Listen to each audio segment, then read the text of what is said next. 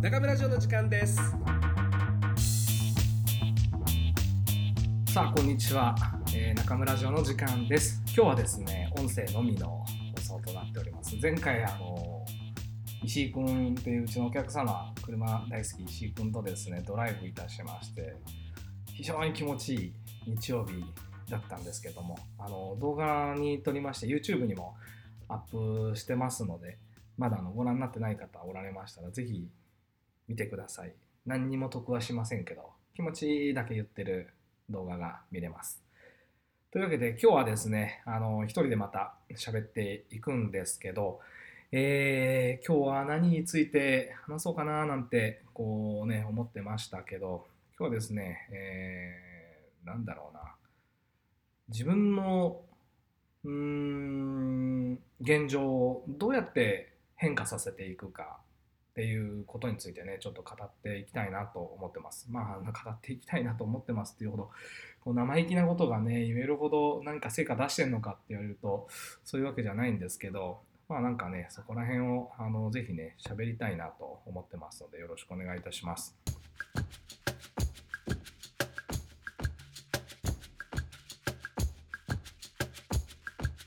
中村ジオの時間です。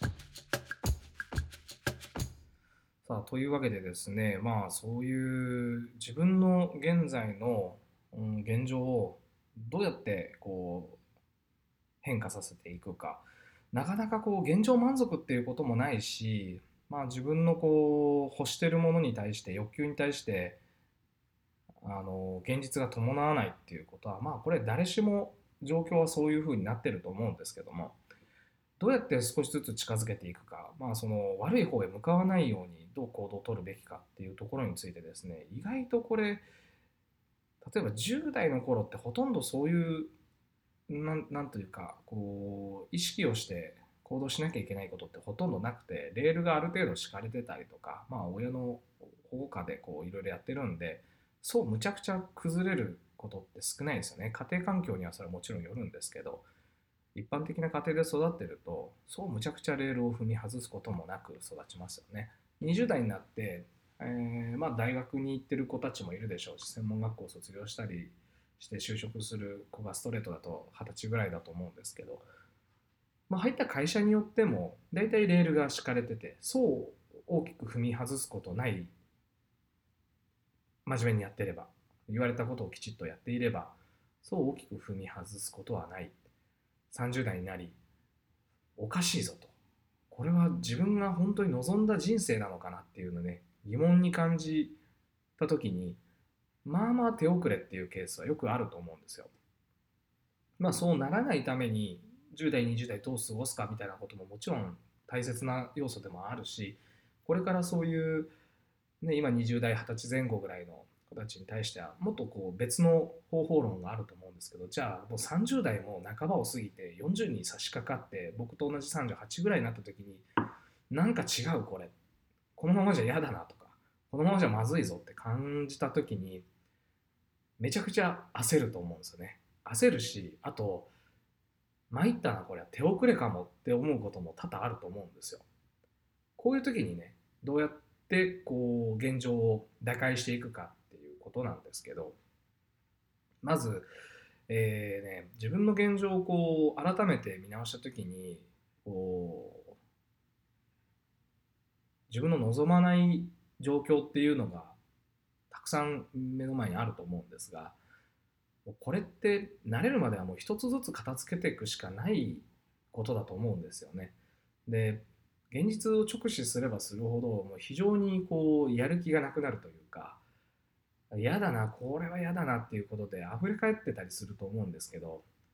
もう諦めちゃって、こう、飲み込まれる、飲み込まれる、飲み込まれちゃってもいいやっていうケースもあるとは思うんですが、まあやっぱりこう、それでも少しでも改善させたいと思った時に、まず妨げになる、自分の行動をとる上で妨げになることってね、恐怖心とか不安とか、そういうネガティブな感情に支配されてなかなか最初の一歩目が踏み出せないっていうことがあると思うんですよね。例えばこの恐怖心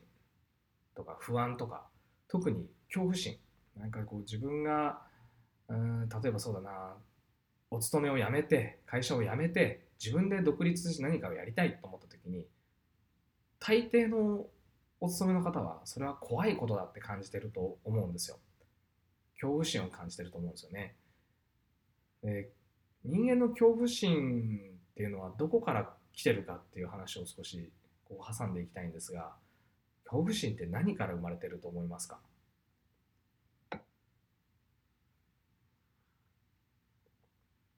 ねいろいろ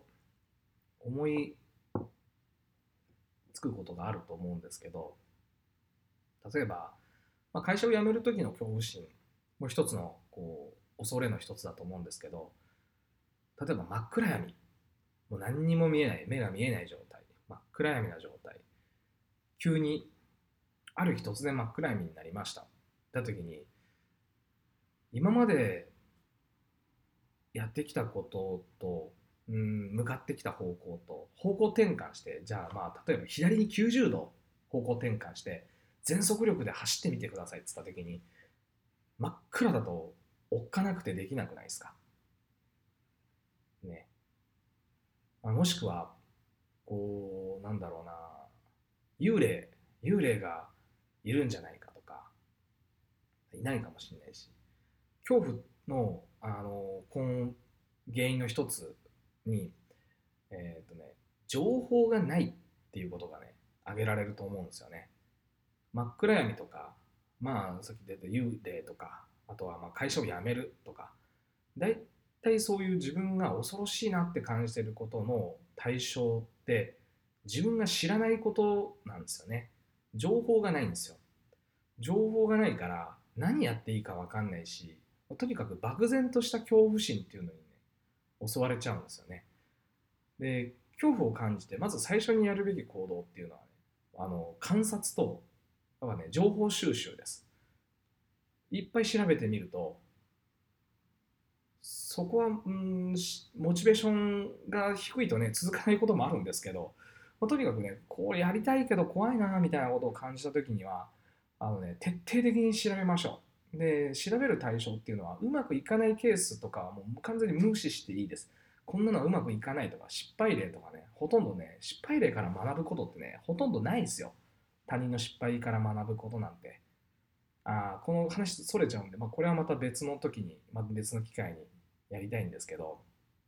あのね、うまくいったケースだけ調べましょう。んで、なぜうまくいったかを調べたらいいんですよ。どうやったら失敗したかって調べれば調べるほどね、進めないだけなんで、あのね、やっててもあんまり意味がないんですよね。あの最初の、最初の段階では。まずはうまくいったケース。それも上位、本当に1人とか2人とか、まあ1社とか2社とか、もう上位でうまくいった人のケースだけを調べればいいんですよ。もうあとはもう丸パクリでいいです。そんな感じなんですよ。丸パクリでいいんです。最初は全部パクっちゃえばいいんですよね。やり方を。あの、商材とかまでやっちゃうのは結構どうかと思うんですけど、考え方とかコンセプトとか、まあそのフレームやり方みたいなところはね、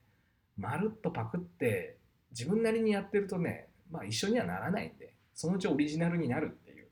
そういう考え方でね、やっていくといいんですけど、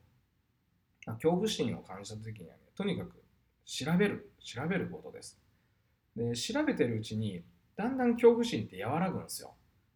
情報が出てくるんで、どう動くといいかなっていうのが想像できるようになってきて、想像ができるようになってくるとあの本当に危険なリスクのある方はね向かわないですもう一つ恐怖心が生まれるのは例えば崖っぷちに立った時に飛び降りたら絶対死んじゃうみたいなもうまあ大怪我しちゃうと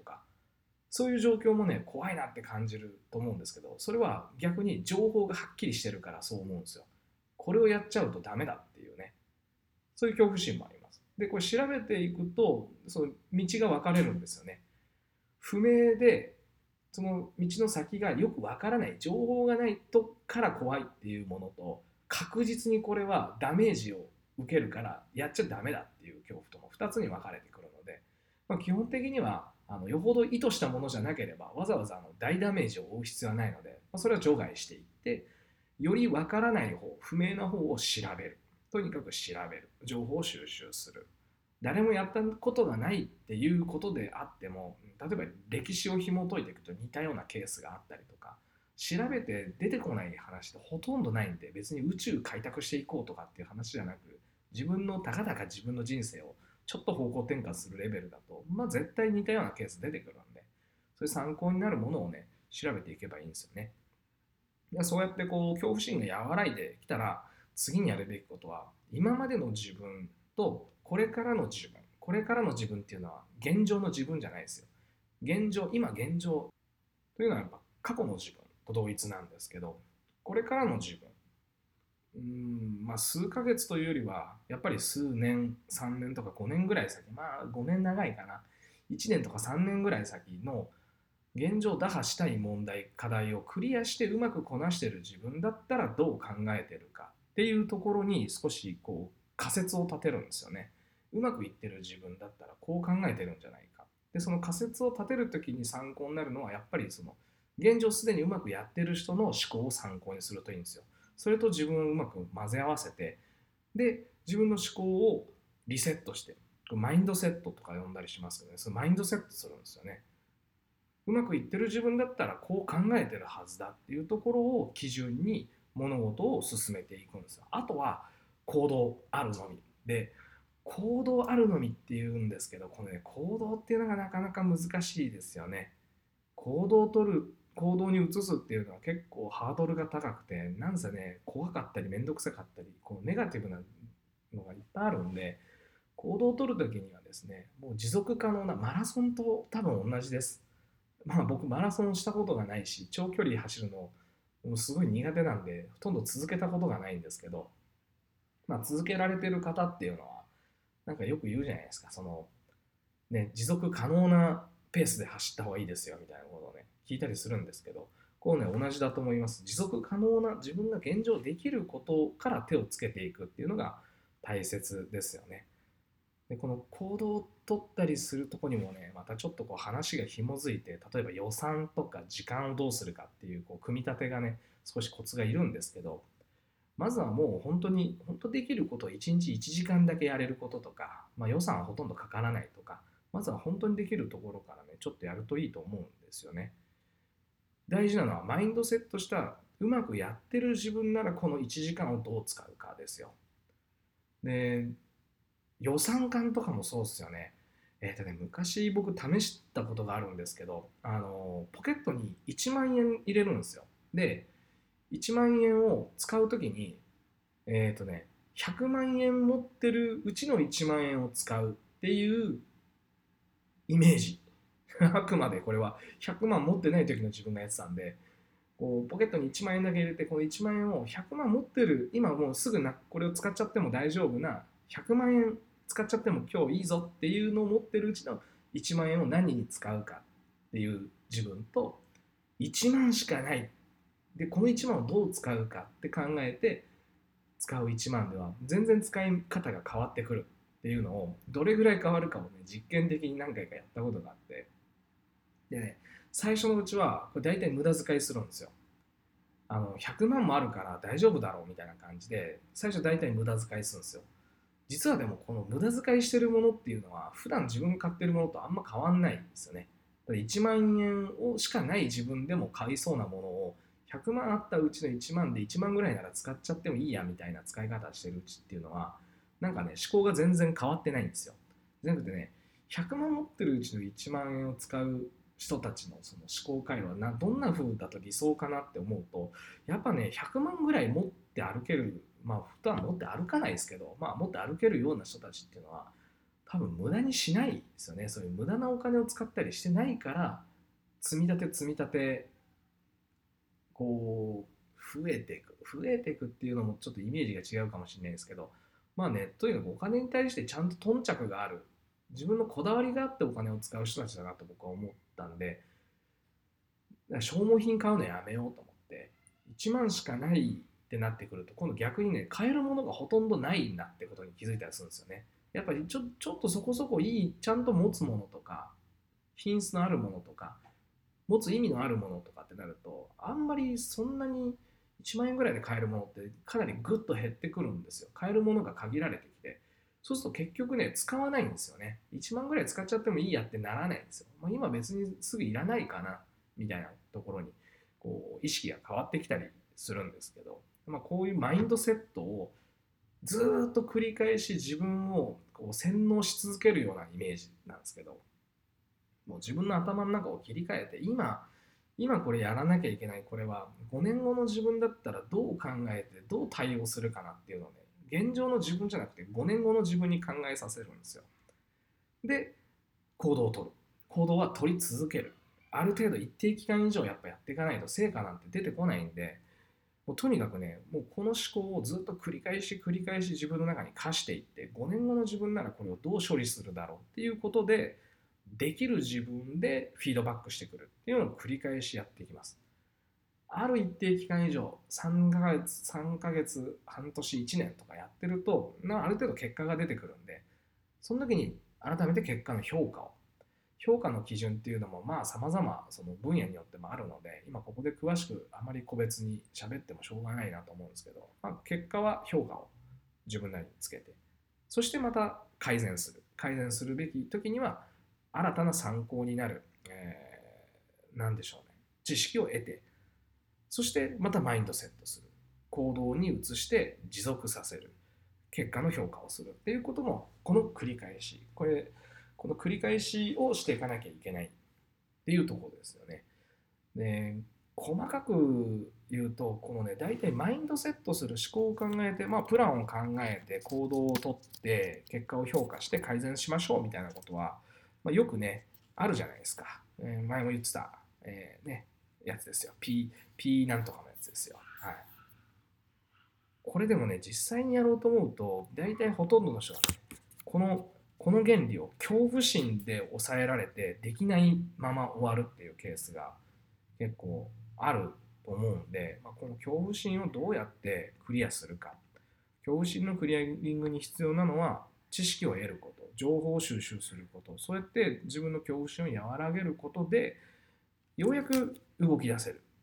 マインドセットできる。思考を変えて行動に移す。で行動に移すとこまでいければ、あとは割とぐるぐる回るんで、まあまあ無理しない。あの、やりすぎて無理しないようにして